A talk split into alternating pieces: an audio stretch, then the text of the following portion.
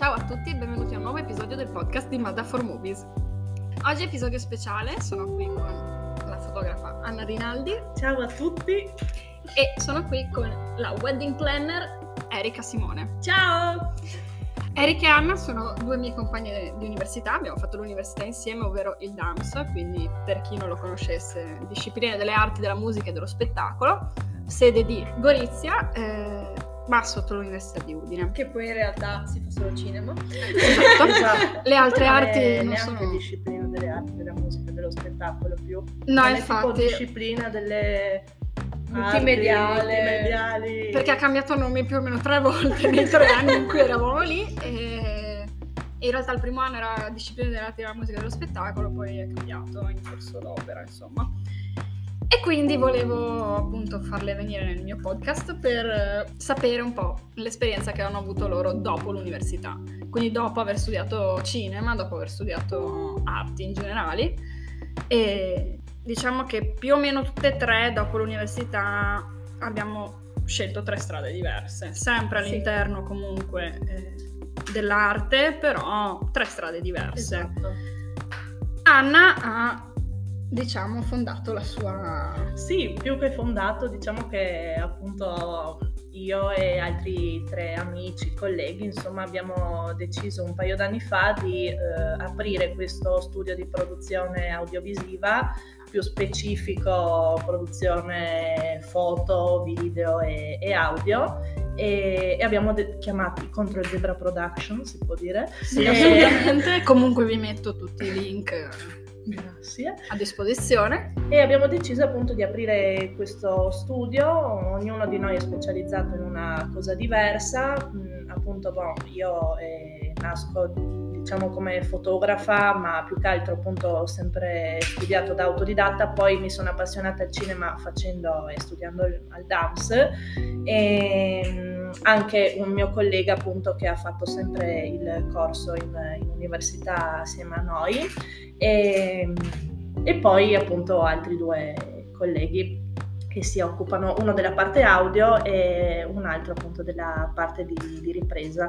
Tendenzialmente sul lato video collaboriamo tutti e 4 assieme, anche perché magari se io non mi occupo della parte fotografica cerco insomma di arrangiarmi magari con direzione della fotografia o regia, insomma, perché sono sempre le cose che ho, diciamo, preferito nell'ambito, altrimenti insomma sono tendenzialmente specializzata nella fotografia perché è il mio lavoro, insomma. E quindi sì, ci occupiamo di queste cose qui, cioè da lavori, progetti, eccetera, eccetera, insomma. È un progetto che sta crescendo, però appunto sì, pian pianino vediamo insomma una strada che sta iniziando a scriversi davanti a noi, infatti era molto poetica. Però fotografia tu comunque... si può dire che in parte hai fatto un po' da autodidatta, perché sì, comunque al DAMS non ti dà una preparazione. C'è un corso di fotografia effettivamente, ma non ti dà la preparazione. Esatto, per poter poi lavorare. Sì, fotografia ho appunto studiato sempre da sola, e DAMS appunto offre, almeno quello di Gorizia, poi penso che le altre sedi magari ovviamente siano diverse, però quello di Gorizia ai tempi offriva un corso di fotografia che era storia e tecnica della fotografia appunto, in cui, cioè, si sono parlate anche di cose interessanti, quindi appunto dalla storia della fotografia, quindi dalle origini a fotografia del dopoguerra, insomma queste cose qui. Un progetto pratico effettivamente di fotografia, e poi anche un discorso più filosofico sulla fotografia, quindi citando anche Roland Barthes, tutte queste cose qui. E, diciamo che questo corso mi è servito di più a livello culturale, come bagaglio personale, ma anche come poi... qualcosa che vado a offrire poi nei corsi di fotografia che tengo magari, quindi magari, che ne so, a me piace comunque contestualizzare i discorsi sulla fotografia eccetera, e far vedere anche come è cambiato da la fotografia moderna, cosa si si rifà, insomma, rispetto alla fotografia delle origini, eccetera. E quello l'ho trovato interessante perché avevamo un insegnante estremamente competente, ricordo, che ci spiegava nei minimi dettagli tutti i fotografi storici, le varie tecniche, cosa influenzava il pensiero, eccetera. Diciamo che dal punto di vista più pratico, effettivamente, se io non fossi stata in grado di arrangiarmi, ci sarebbe stata una mancanza, perché effettivamente non ci è stato insegnato magari gli ISO, i tempi e i diaframmi, quindi le tre cose, diciamo, da cui tener conto per scattare una fotografia manuale, eccetera. Ho fatto con quello che sapevo e ho cercato di aiutare anche i miei compagni di gruppo, insomma, con cui si lavorava il progetto, per portare a casa, insomma, il lavoro. Però tendenzialmente chi magari non aveva queste basi non è stato in grado magari di avere un progetto completo al 100%, ecco, ma non per colpa sua, perché magari non è stato studiato proprio dal punto di vista pratico il corso, più teorico, insomma, diciamo così, dalla parte della storia proprio della fotografia, non tanto della tecnica, insomma. Sì, quindi c'è molto del tuo, ecco. Volevo farti anche questa domanda invece, fotografia e cinema. Sì. Quindi diciamo che molto probabilmente la fotografia nel cinema è un po' al grande pubblico un po' bistrattata, nel senso che magari non è molto considerata, non è molto ritenuta importante a livello di qualità, a livello visivo. Sì. Invece la fotografia è una parte fondamentale di quella che è l'inquadratura, la ripresa. Più che altro, secondo me, la gente non si rende conto effettivamente di cos'è la fotografia nel cinema. Anche secondo me non pensano che c'è la fotografia dietro, vedono cinema, video, fine. Esatto. Due mezzi magari separati, sì, quando invece vanno insieme. Esatto. Certo. Non c'è questo magari accortezza di determinati dettagli, eccetera. Magari, ovvio, è una cosa più complessa, perché appunto se si parla di fotografia in cinema non è solo la disposizione delle luci, ma anche che lenti magari vengono utilizzate, che tipologia di luci vengono utilizzate, eccetera. Quindi sì, non è così semplice come sembra, quindi sì, è un po' difficile per una persona che magari non sa nulla cercare di accorgersi di piccoli dettagli che magari tendenzialmente un occhio più esperto sa, ecco. Infatti la prima cosa che ci hanno detto alla prima lezione al DAMS è stata proprio: dopo il DAMS non riuscirete più a guardare i film come li guardavate prima, no? Perché quando hai più consapevolezze noti qualsiasi dettaglio e a volte stai lì a vedere il taglio, la scena, la luce, cambia tutto. Tendenzialmente sappiate che uno studente del DAMS va al cinema da solo. Esatto, anche questo ci è stato detto. O con altri studenti del DAMS, esatto, da solo. Certo. Totalmente. Poi, però bisogna sbaldare il mito del fatto che tutti gli studenti del DAMS sono grandi appassionati per forza del cinema muto, il film in bianco e nero. No, assolutamente no. No, assolutamente no. Anche perché in realtà io ho capito, almeno per quanto mi riguarda, negli anni del DAMS, che è vero che bisogna studiare un certo tipo di cinema e dargli una certa importanza, perché ci sono dei motivi storici di evoluzione dell'arte, ma non per questo io mi guardo a palla Griffith nel tempo libero, ecco. Una serata rilassante. No, ma anche perché le cose, cioè, come insomma, un po' tutta l'arte evolve nel tempo, insomma.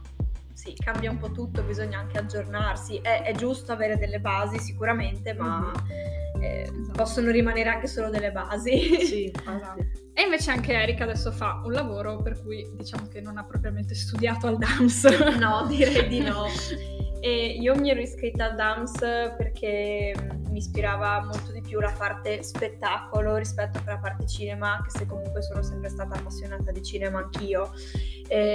Quindi diciamo che alla fine sono rimasta un po' delusa, perché in effetti le materie di spettacolo erano molte meno rispetto a quelle cinematografiche, quasi inesistenti. Però devo dire che tutto serve, perché alla fine abbiamo fatto anche un corso di editoria per lo spettacolo, che già comunque se fai un lavoro inerente alle arti, spettacolo eccetera, può servire sia per la pubblicità che per la distribuzione, per tante cose.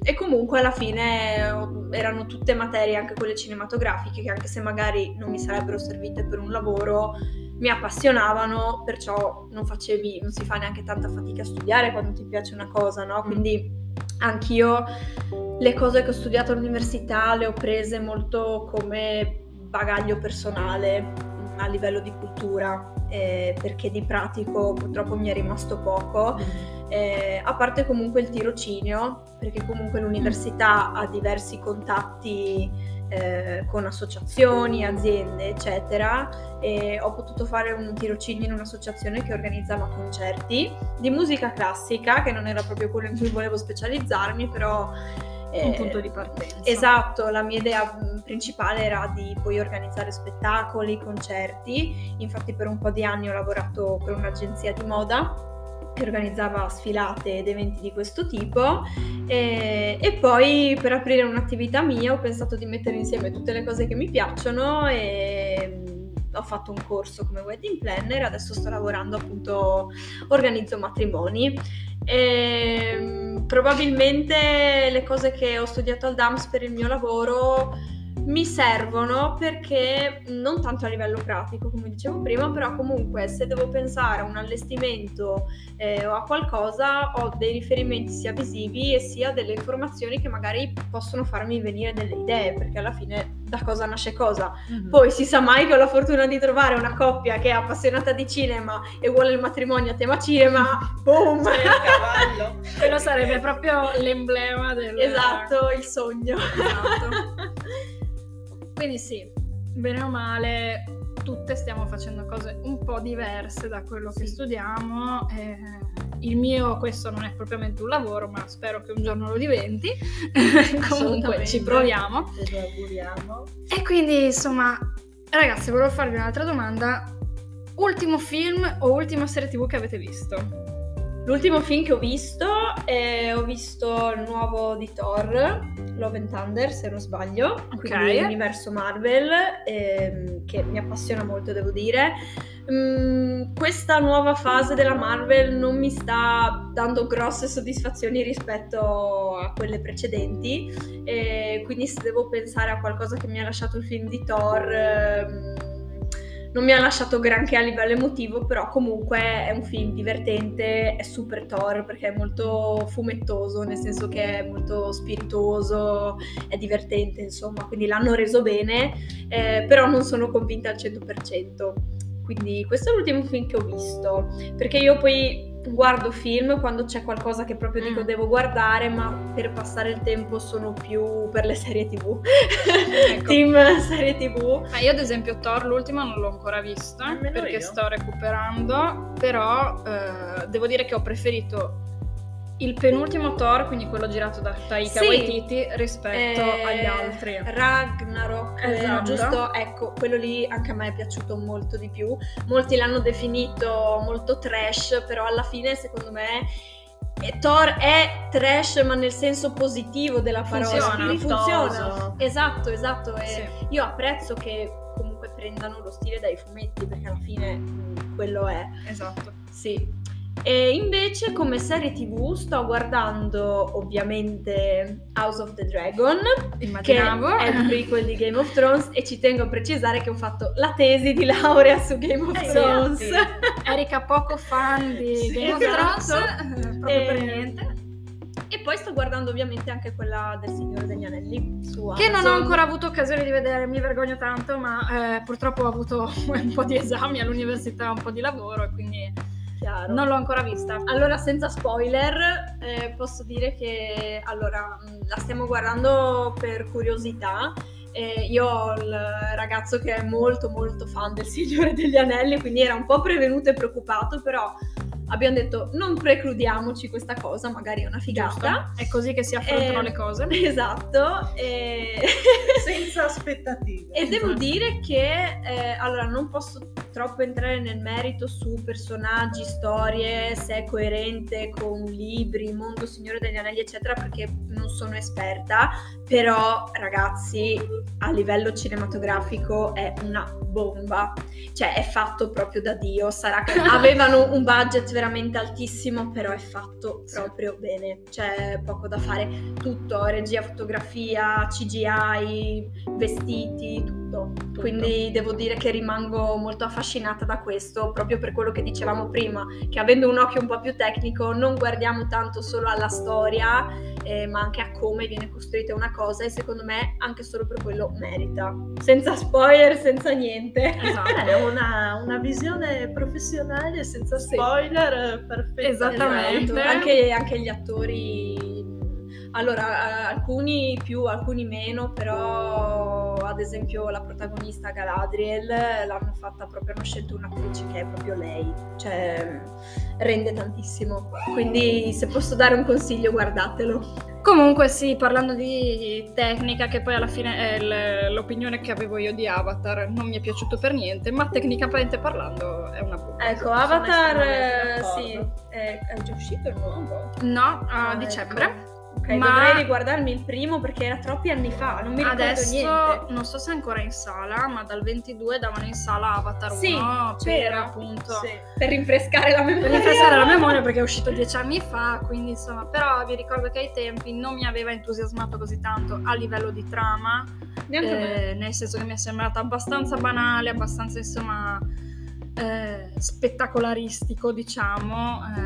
Allora, io devo dire, era tanti anni fa, però mi ricordo che al cinema mi ero abbastanza annoiata, cioè riconoscevo la grandezza del film, sempre per il solito discorso di come è fatto, però mi ero annoiata, però ho fatto anche una riflessione, tot anni fa, quanti anni fa era? 10 anni fa, avevamo età diverse, e quindi sarei curiosa di rivederlo adesso per vedere se effettivamente magari a distanza di anni posso apprezzare di più una cosa rispetto a un'altra, perché mi è capitato anche con altre cose, no? Certo, io mi ricordo però quella volta che ho pensato, cavolo, la CGI è fantastica, gli effetti speciali sono fantastici, sì, e diciamo che in quel momento magari poteva essere una cosa grandiosa, ma è ancora più grandiosa adesso se vai a guardarlo indietro, perché se vedi film usciti nello stesso anno, esatto, è invecchiato benissimo, insomma, sì, non hanno quella qualità. Effettivamente, è vero, se ci pensi, in quello non gli si può dire niente, ma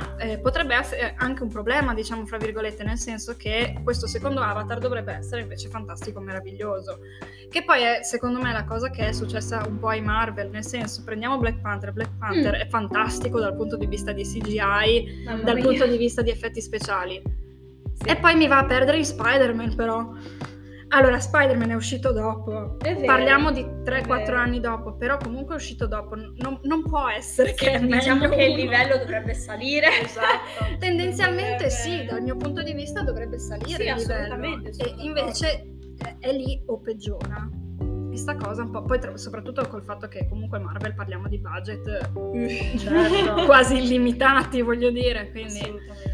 Ma ricollegandomi a questo discorso qui, adesso mi è venuto in mente, io sto guardando la serie di Hannibal, che è tipo anche lei di una decina d'anni fa, comunque, più o meno, e non l'avevo mai vista e sono rimasta estremamente colpita dal fatto che sia per quanto riguarda appunto CGI eccetera, a livello di riprese, fotografia appunto eccetera, sia estremamente curata. E comunque una serie di 10 anni, però dal punto di vista visivo sembra una serie di 3-4 anni fa.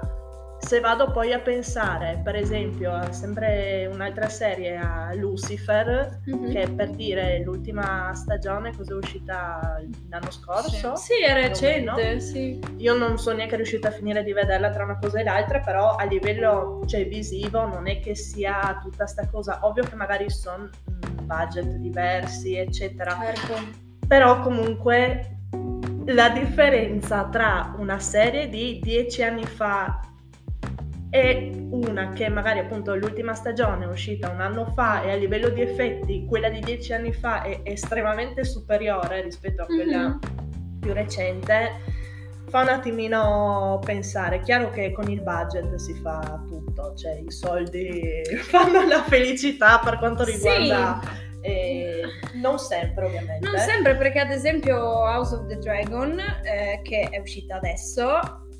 A me sta piacendo tanto a livello di storia, di personaggi, è coerente, mi piace, però la CGI, per essere una cosa che viene dal mondo Game of Thrones, quindi anche lì budget abbastanza elevato, mi ha un po' deluso. Ah, addirittura? Sì, sì, come hanno fatto i draghi, le cose, diciamo che poteva esserci della qualità migliore.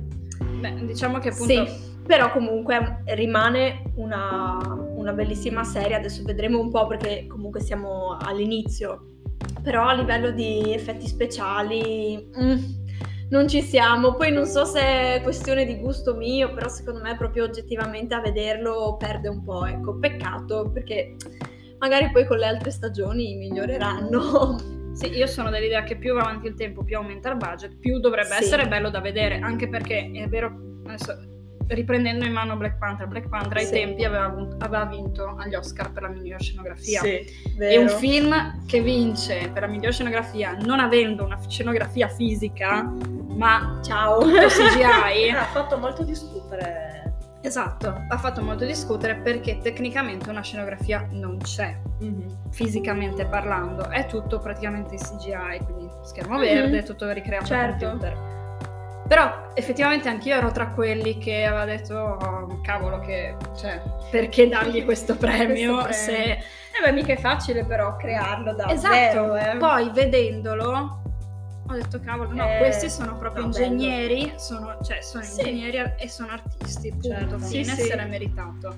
E penso che tutti i film che vengono dopo devono essere quantomeno o equiparati o superiori. Chiaro. Sì. Che poi sapete una cosa che penso sempre quando vedo questi film che sono girati appunto con lo schermo verde eccetera, penso sempre chissà che figata anche per l'attore, cioè girarlo in un modo che tu praticamente non vedi niente e anzi devi essere, sta anche lì la bravura dell'attore a far finta che ci siano le cose intorno e poi quando vai a vederlo la prima volta è una sorpresa, cioè, anche per te. Esatto, dici wow, ma sono io quello. Esattamente. Non so perché, ma ogni volta penso a queste cose.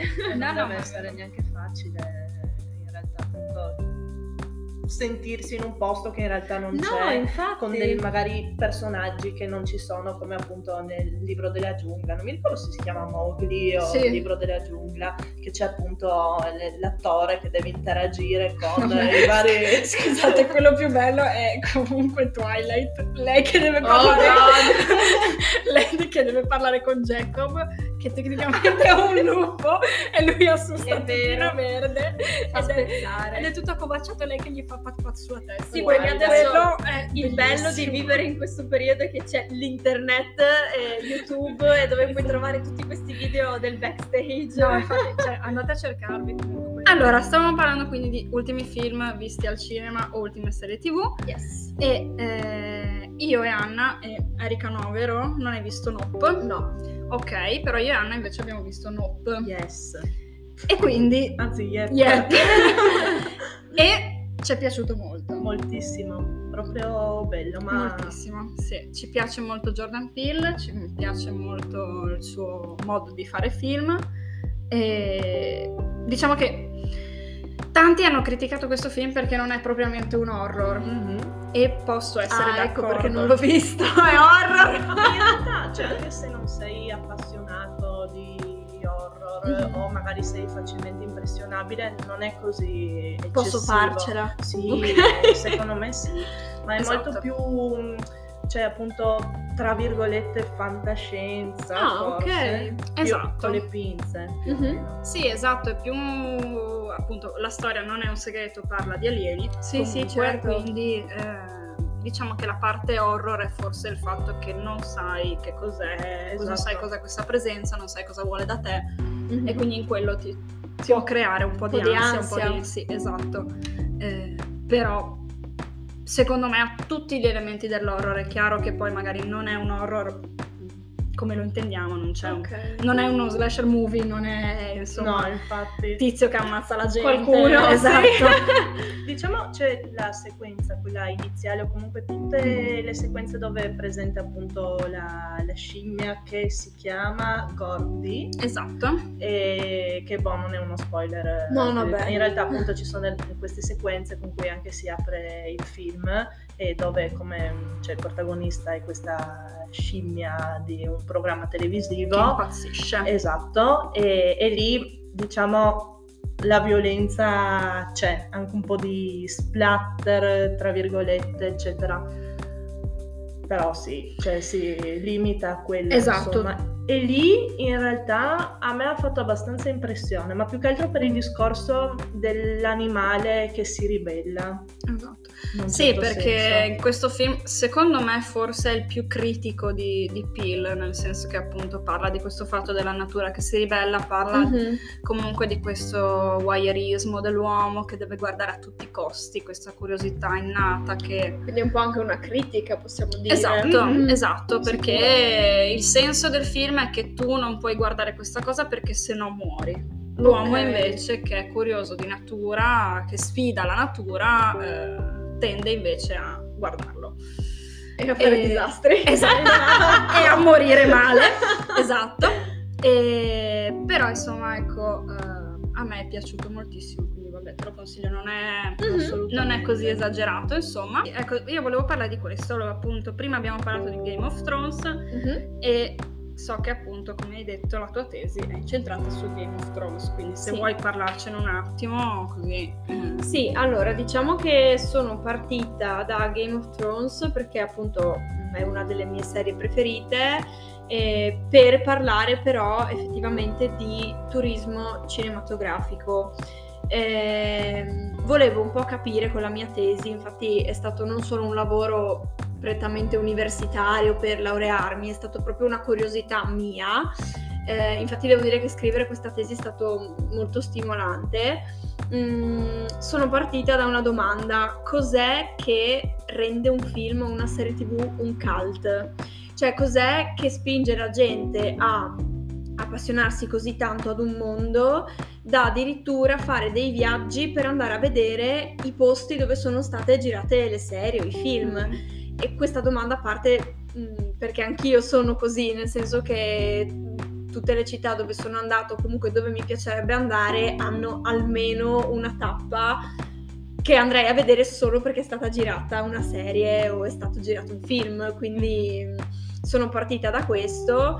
Prima ho citato la parola mondo e alla fine la chiave è stata proprio questa: la gente si riesce ad affezionare così tanto a una serie per via della creazione di un mondo. Questa è stata la parola chiave che il mio relatore mi ha aiutato a scoprire, nel senso che ad esempio in Game of Thrones già dalla sigla noi abbiamo l'idea del mondo dove poi la serie va a svolgersi, no? Perché ci sono le varie città e la sigla cambia anche nelle stagioni, nel senso che rimane uguale, però se una città viene assediata da un altro nella piantina cambia, proprio...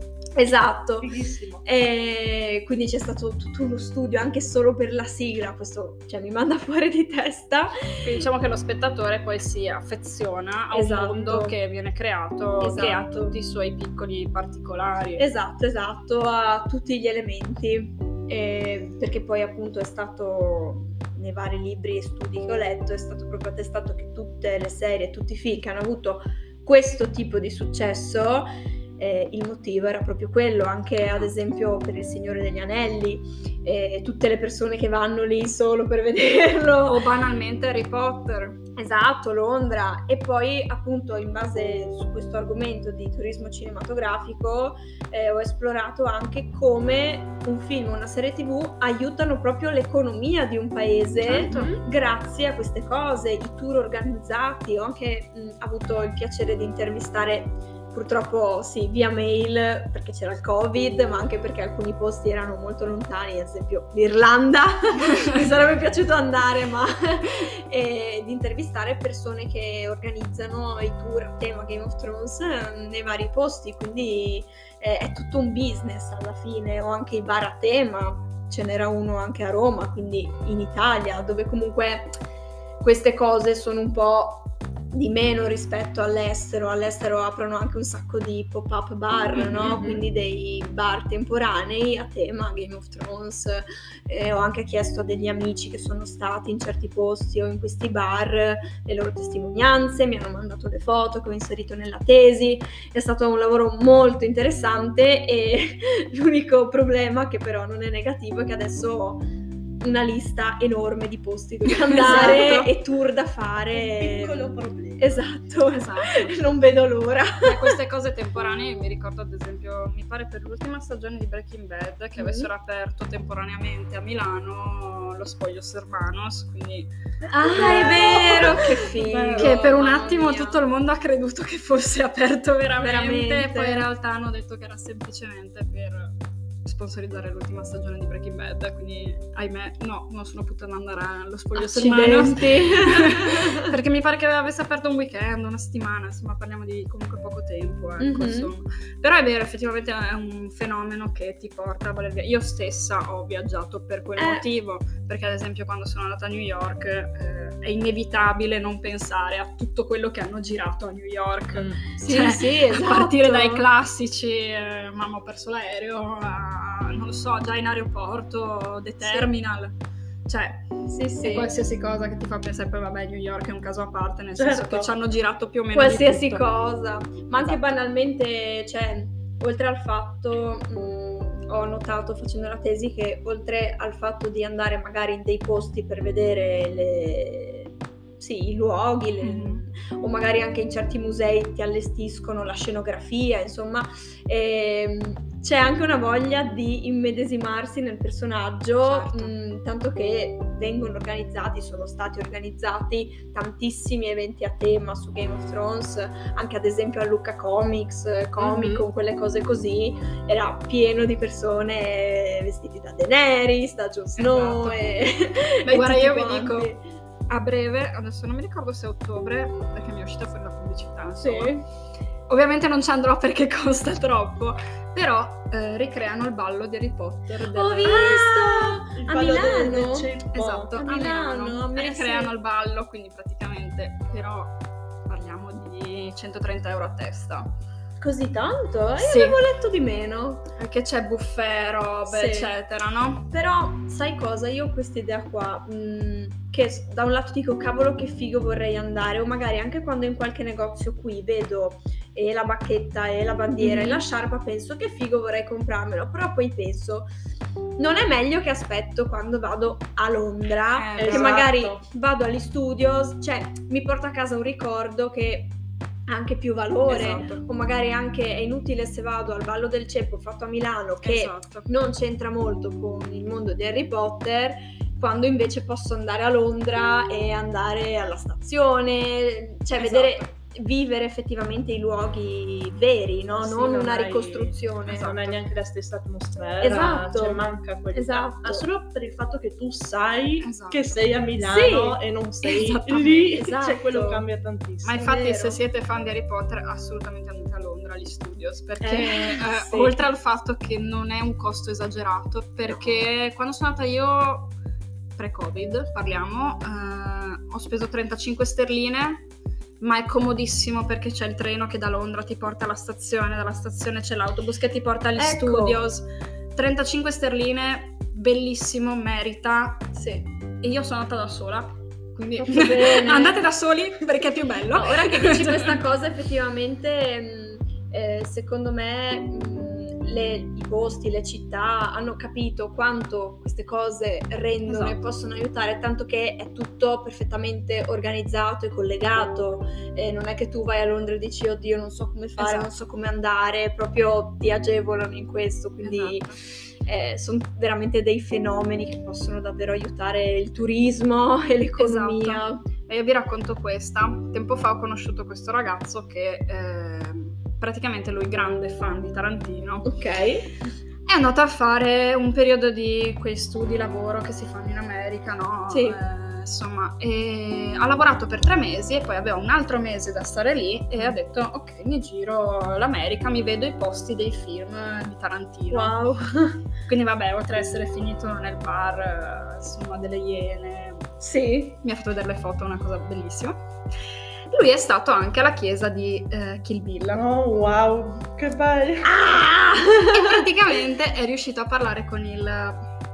non è un prete in realtà, perché non mi ricordo che religione sia lì, non è cristiano, quindi non lo chiamerei prete, adesso non mi ricordo. Forse il reverendo. Esatto. O il proprietario della chiesa. Esatto. E lui diceva che appunto questo qua all'inizio si è trovato corriere che arrivavano da lui e lui non capiva, sì, questa cosa, perché in realtà, sì, al momento in cui è stato girato Kill Bill lui non aveva grande idea di questa cosa, tant'è che infatti si racconta che Tarantino volesse girare, che lui dicesse no perché devo fare la messa. Quindi, insomma, in realtà lui di cinema non gli interessava molto, quindi si è visto tutta questa gente arrivare, uh-huh, e lui si è un po' stupito da questa cosa, però poi è entrato nell'onda e quindi ha preso questa cosa, ed è così effettivamente che funziona, perché magari anche posti che non vogliono dire niente, uh-huh, però sono caratteristici per quel determinato film, diventano dei punti di culto proprio. Esatto, diventano dei punti di culto, esattamente. C'era non so se era un capitolo di un libro che ho letto per la tesi che proprio chiamava i pellegrinaggi, esatto, dei fan verso le mete dove sono state girate le loro serie, i loro film preferiti. Esatto. Beh, ma il turismo con uno di questo genere è sempre esistito, nel senso non il turismo cinematografico, mm-hmm, ma ad esempio il turismo musicale, sì, è molto famoso, o il turismo, non lo so, anche il turismo del cibo banalmente, o il turismo enogastronomico. Alla fine il cinematografico è un'altra branca di questo, certo, turismo. Sì, ecco, sì. È solo che veramente a pensare, cioè magari lo dici così, sembra una cosa così banale, in realtà a me affascina tantissimo, cioè pensare che io compresa, ci sono delle persone che, sì, vanno lì solo per quel motivo, e io già mi immagino l'emozione di essere, esatto, perché sai che sei nel posto dove è stata girata quella cosa, cioè io, sì, sono, sì, proprio... sono presa bene. Sì, sì, ma infatti è stato l'effetto che ho avuto io entrando alla Grand Central Station di New York, più o meno qualsiasi, sì, film l'hanno girato lì dentro, quindi insomma. XOXO, Gossip Girl. Esatto. Madonna Van der Woodse l'insegna. E invece io come tesi ho fatto Breaking Bad, per non sbagliare. Ho fatto nel senso che prodotta e girata da lei. L'ho fatta io. Miss Gilligan è un nome... Chi è? Scusa. E, allora sì, ho parlato di Breaking Bad perché in realtà io volevo parlare di Arancia Meccanica, perché è il mio film preferito. No, davvero? Che parla di Arancia Meccanica? E perché non ne avevo assolutamente già fatto la tesina delle superiori su Arancia Meccanica. E non avevo un tatuaggio che... No. E volevo parlare di quello, però il mio professore di storia del cinema, il buon Pitassio, mi ha detto... No, perché è un po' banale. Effettivamente aveva ragione. Boh, in effetti pensandoci. Sì, e allora lui mi ha detto fai una serie TV e mi ha proposto Dexter o Breaking Bad. Io al tempo Dexter non l'avevo vista e sapevo che erano parecchie stagioni, perché mi pare, oddio, non mi ricordo quant'è, ma mi pare siano 8 stagioni, mm-hmm, okay, se non sbaglio. Invece Breaking Bad l'avevo vista, allora ho detto faccio su quello. E quindi... mi sono mantenuta però sulla linea di Arancia Meccanica, quindi a parlare un po' della morale, di come è costruito il personaggio, di come viene visto, di come si trasformano i personaggi all'interno della serie TV. Mm-hmm. Perché comunque partiamo di da un personaggio che è buono inizialmente, in maniera molto generica, insomma la faccio molto breve, però è buono inizialmente, dopodiché ci sono determinate circostanze all'interno della serie per cui cambia atteggiamento e passa letteralmente dalla parte del torto. Certo. Sì. Però... era per analizzare che nel cinema, così come nelle serie TV, c'è una morale a parte, quindi nel senso non per forza se io compio un atto cattivo, fra virgolette, come magari appunto uccidere qualcuno, rapinare qualcuno, mm-hmm, sono per forza cattivo. Dipende da come vengo raccontato, cioè da come il personaggio viene raccontato, da come viene spiegato, da come ti viene presentato all'inizio. Mm-hmm. Perché se io vengo presentato come un disperato che uccide perché deve, vengo automaticamente perdonato. Mm-hmm. quando nel mondo reale non è così. Certo. E io volevo appunto analizzare questa cosa, per cui Breaking Bad si fonda su questa cosa, perché tutti in Breaking Bad fanno qualcosa di sbagliato, non se ne salva uno, però c'è chi viene perdonato e chi no. Tendenzialmente Skyler è imperdonabile. No, ma dalla prima puntata, cioè.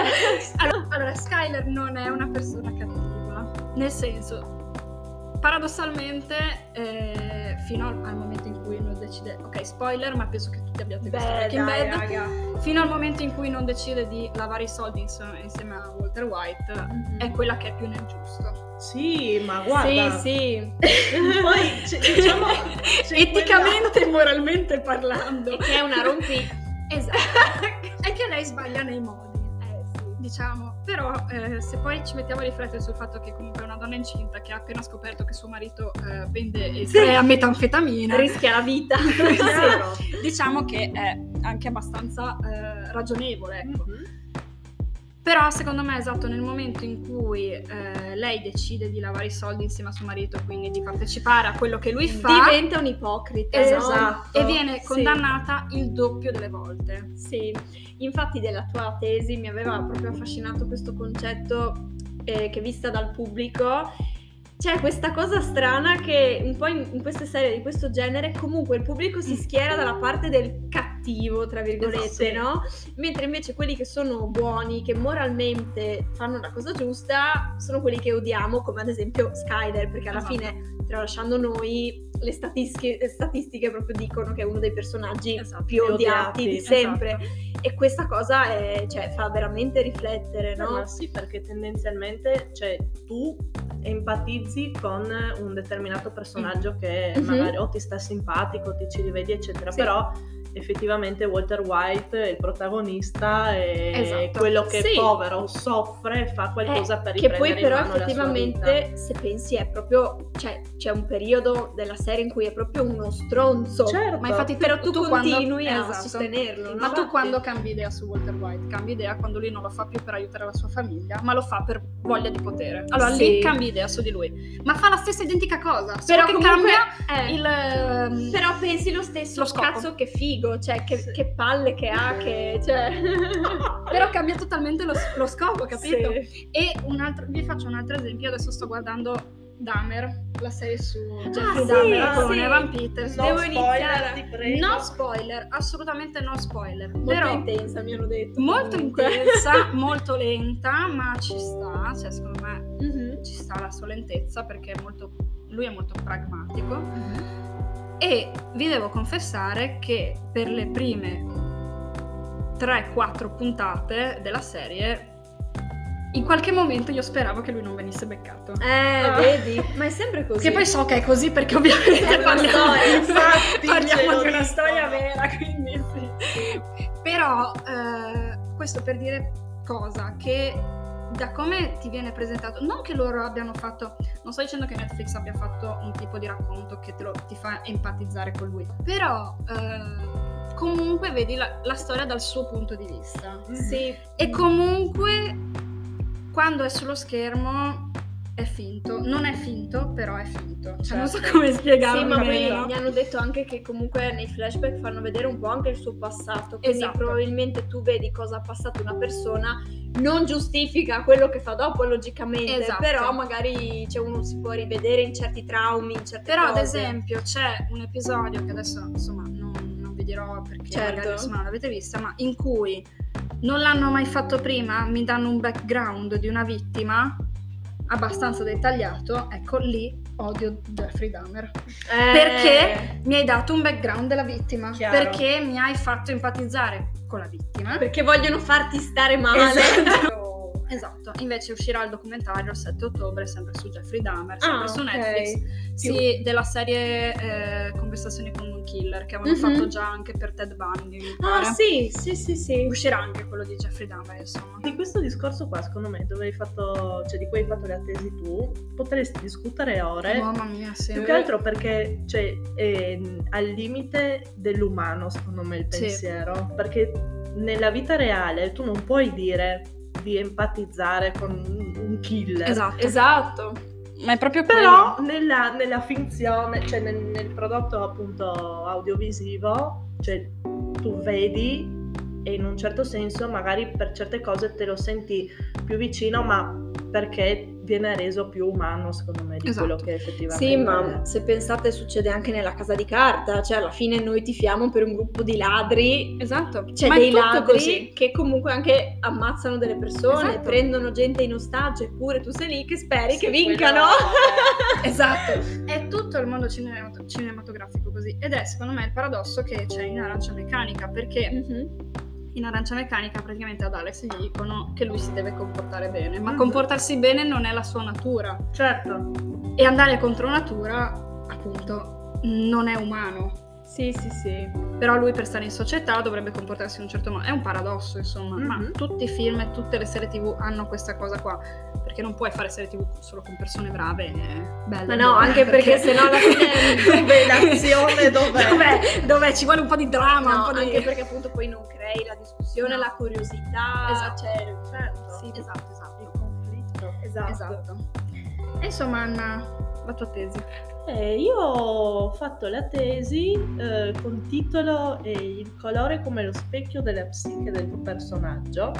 Wow. Lei ha fatto le cose in grande. In realtà, cioè, di per sé non è che era una tesi complicata, mm-hmm. eccetera. E quello che ho voluto fare io è una specie di ricerca e di analisi magari di determinati film, determinate situazioni nel cinema muto e in quello moderno, insomma, dei giorni nostri, di come effettivamente il colore, sia per scelta registica o di appunto fotografia, costumi, eccetera, ma prettamente per scelta registica, insomma, mm-hmm. viene utilizzato per descrivere il carattere di un personaggio o la sua psiche, quello magari anche che potrebbe diventare poi in un futuro nel film.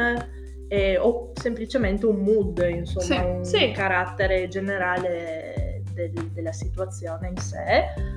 E in realtà c'è la parte del discorso magari tecnico, quindi molto semplicemente delle tavolozze dei colori, quindi tutto sul discorso dei colori primari, eccetera, mm-hmm. che in realtà non esistono, se proprio vogliamo dirla, però vabbè, questo è un discorso fatto. È un tecnicismo.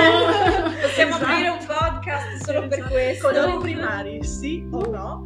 Esatto. Rispondete. Bello come titolo, però. Però sì, i vari schemi colore, magari appunto cromatico, eccetera, riprendendomi magari a vari registi come appunto Wes Anderson per il monocromatico, mm-hmm. quindi colori vicini sulla ruota mm-hmm. dei colori, eccetera, quindi un senso molto più omogeneo e morbido piuttosto che magari dei colori complementari, quindi totalmente opposti, che tendenzialmente ti danno un'idea molto più di dinamicità, eccetera. E poi sì, diciamo che mi sono focalizzata più che altro sull'analisi di determinate scene, come ad esempio la scena di apertura di Bronson, di Refn, sì. che adesso non mi ricordo esattamente l'anno di uscita, però tutta una sequenza sui toni del rosso con questa luce rossa, eccetera, che in realtà... tu spettatore magari se conosci effettivamente il personaggio di cui si sta mm-hmm. parlando, sai che è un personaggio particolare, dei scatti d'ira, imprigionato tutta la vita, eccetera. Mm-hmm. Allora, tendenzialmente appunto se conosci il personaggio sai effettivamente come si comporta, cosa andrà a fare. Se non lo conosci magari il fatto che sia totalmente sommerso, diciamo, da questa luce rossa che per cultura, per diciamo teoria del colore, cromoterapia, eccetera eccetera, è un colore magari che si rifà appunto al sangue, alla violenza, al senso di attenzione, oltre che ovviamente alla passione, eccetera. Però ovviamente vedi un personaggio magari in una gabbia di ferro, è ovvio che non vai a pensare che è un momento passionale. Sì, dipende anche dal contesto, no? Appunto, a meno che non stai guardando 50 sfumature, che allora lì magari cambia. E poi un altro magari aspetto di cui ho parlato in un piccolo trafiletto è il discorso di quando il colore magari può andare anche a contrasto col personaggio, quindi ho preso la professoressa Umbridge di Harry Potter, grande. Personaggio terrificante, mamma mia. Che però che cioè... qua siamo tutti d'accordo che tutti lo odiano, esatto, sì. Non devi dire lei bugie, è sia cattiva che odiata, quindi esatto. Ci siamo, esattamente, che però effettivamente c'è da sceneggiatura e descrizione del personaggio eccetera, è un personaggio tremendo, malefico, cattivo sì. Eccetera che però è vestito di rosa. Il rosa tendenzialmente è un colore che dai ai neonati, significa femminilità, innocenza, eccetera. Quindi è proprio un discorso di andare a contrasto con quello che effettivamente è il personaggio, che poi sì. Anche lei in realtà nei comportamenti sembra tanto così petite e invece sì, tutta ninina, invece un fuoco terrificante. E poi sì, la cosa su cui mi sono dedicata di più è un capitolo su tutta una scena del film The Neon Demon di immaginavo, infatti stavo aspettando il momento. Esatto, che appunto gran film, sì, assolutamente gran film, che però dalla critica purtroppo ha avuto non è stato esatto. Ma perché non è stato capito, è stato visto solo ed esclusivamente dal punto di vista estetico, che per carità ci sta, però è anche quello il senso del film alla fine. E il mio discorso era sull'analisi del personaggio di Jessie, quindi appunto della protagonista, su tutto il film, ma in particolare sulla scena della passerella, diciamo, dove lei si scopre effettivamente da persona magari tra virgolette insicura apparentemente, e magari più timida, introversa eccetera, una persona che sa di essere bella, sa che tutti la vogliono e che tutti la ammirano, e quindi c'è questa sequenza appunto di lei che percorre questa passerella in una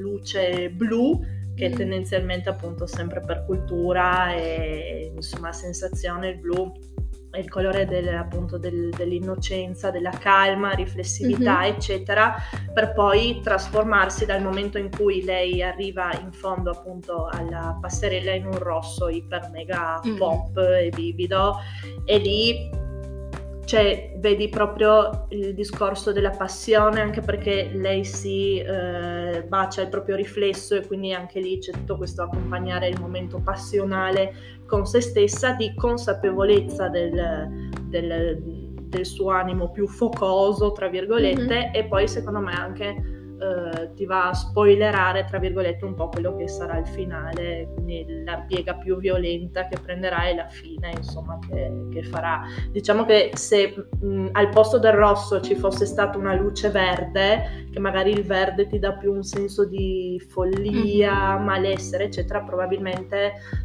non avrebbe dato lo stesso senso e appunto impatto, sì, lo stesso che ha in questo caso. Però è difficile da spiegare più che altro in poche parole, certo. Tutto, però secondo me poi senza immagini magari anche. Infatti sì.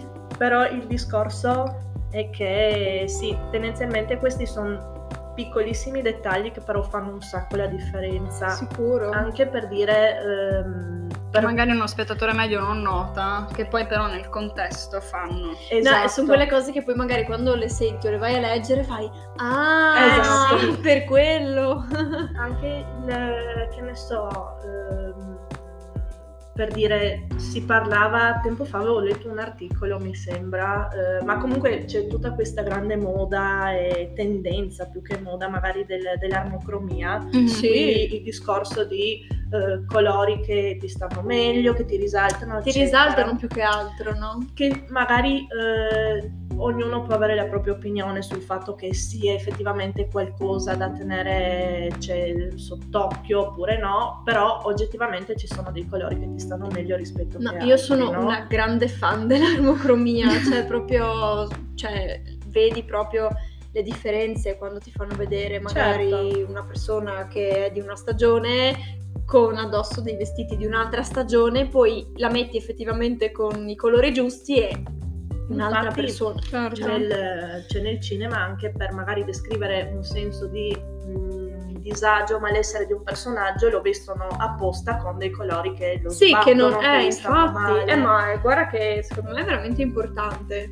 Da un sacco l'idea c'è anche caratteriale, un personaggio difficilmente, ecco, un personaggio magari estremamente audace verrà vestito con colori tenui o molto smortini, perché alla fine i colori rappresentano, no? Certo. E qua quindi rientra comunque anche l'importanza della fotografia nel cinema. Assolutamente, perché non si tratta appunto solo di abiti eccetera, però anche magari un'illuminazione, un determinato colore che viene dato o dalle luci o magari proprio dalla fase di color poi del film, effettivamente va proprio a scandire quella che è l'idea di quello che stiamo vedendo, il mood eccetera. È proprio di armonia alla fine, esatto, no? Cioè se noi pensiamo che ne so, banalmente, non so se avete visto Solo Dio perdona, cioè anche lì è un film molto violento e in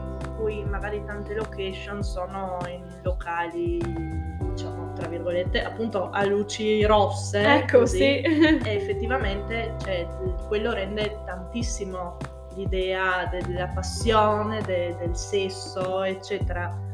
C'è una luce semplice, non avrebbe avuto la stessa cosa, o un colore diverso, non avrebbe avuto la stessa resa.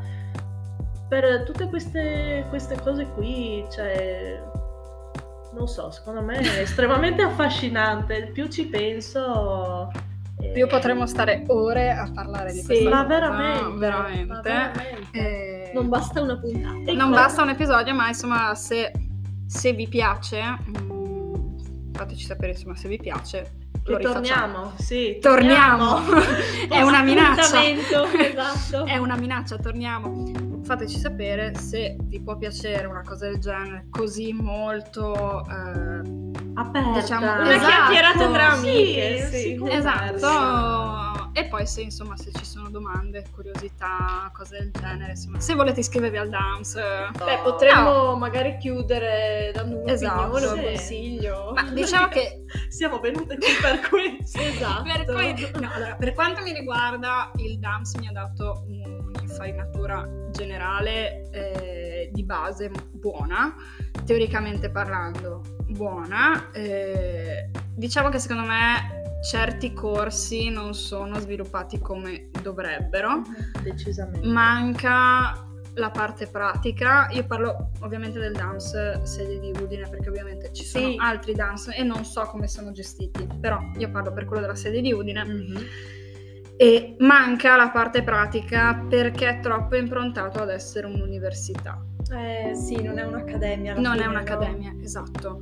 Allora io lo consiglio come punto di partenza, però secondo me se poi si vuole continuare in quell'ambito bisogna specializzarsi, fare un'altra scuola o studiare per conto proprio, fare dei corsi o fare un'accademia di 1 o 2 anni, fare un master, non uscire solo con quello e non diciamo svilupparsi in altro. No, ci sono certi corsi che secondo me sono estremamente validi. Esatto. Come appunto musica per film mi è piaciuto. Mamma mia, è penso il mio corso preferito. Sì, decisamente. E teorie e tecniche del linguaggio cinematografico. Ma cioè, ci sono determinati corsi che appunto secondo me valgono veramente la pena. Il punto è che dal punto di vista pratico, cioè veramente a parte 2-3 corsi è inesistente, non c'è niente, non c'è, e va integrato sicuramente con qualcos'altro. Ma infatti secondo me il punto è che dipende sempre da cosa cerca una persona. Allora se cercate una scuola da cui poi voi potete uscire e andare a cercare lavoro a Cinecittà, per dire, cioè se volete mettervi a fare subito i registi, i tecnici, audio eccetera, no. Se volete un'università, farvi un'esperienza universitaria, culturale, studiando qualcosa che vi piaccia, sì, anche perché il bello di queste materie qua è che sono argomenti che, cioè, li trovi persone che hanno tutte la stessa tua passione, no? Mm-hmm. Quindi vedete, cioè, poi nascono anche queste cose, no? Ti puoi confrontare, vai a vedere un film, quindi per questo assolutamente sì. E se volete una cosa pratica, probabilmente restereste un po' delusi. Andate all'Accademia Nazionale del Cinema di Roma. Ecco, sì, poi è chiaro che alla fine ognuno fa anche, cioè, quello che può nelle proprie possibilità, quindi alla fine, se quella è la vostra passione, come ha detto anche Laura, è veramente un buon punto di partenza, perché comunque è una buona università. Ci serve per capire dove vuoi andare. Esatto. Un ultimo consiglio che forse potrei dare, che è una cosa di cui io mi pento, quindi magari posso dirla a voi: se decidete di iscrivervi, anche se poi non è quello che vi aspettate, prendete comunque tutto quello che potete prendere. Assolutamente. Se ci sono delle lezioni extra al pomeriggio dove vi fanno vedere dei film, anche se vi sembra sul momento che non ve ne frega niente, andate a vedere quei cavolo di film. Fatelo. Perché veramente diventa tutto bagaglio personale, tutto serve, quindi davvero, già che ci siete, sfruttate l'esperienza al massimo. Sì, esatto. E poi vi bevete lo spritz. Esatto. Fine film, fine esatto. Lezione. Allora ragazzi, io comunque lascio i profili delle due ragazze qua, così se insomma volete vedere i loro lavori eccetera. E... sì, per ora io ho solo un profilo personale, ma a breve ne aprirò. Se dovete sposarvi però contattatemi. Esatto. Matrimonio a tema cinema, cioè, ci sono. Esatto. E niente ragazzi, insomma, al prossimo episodio. Ciao! Ciao!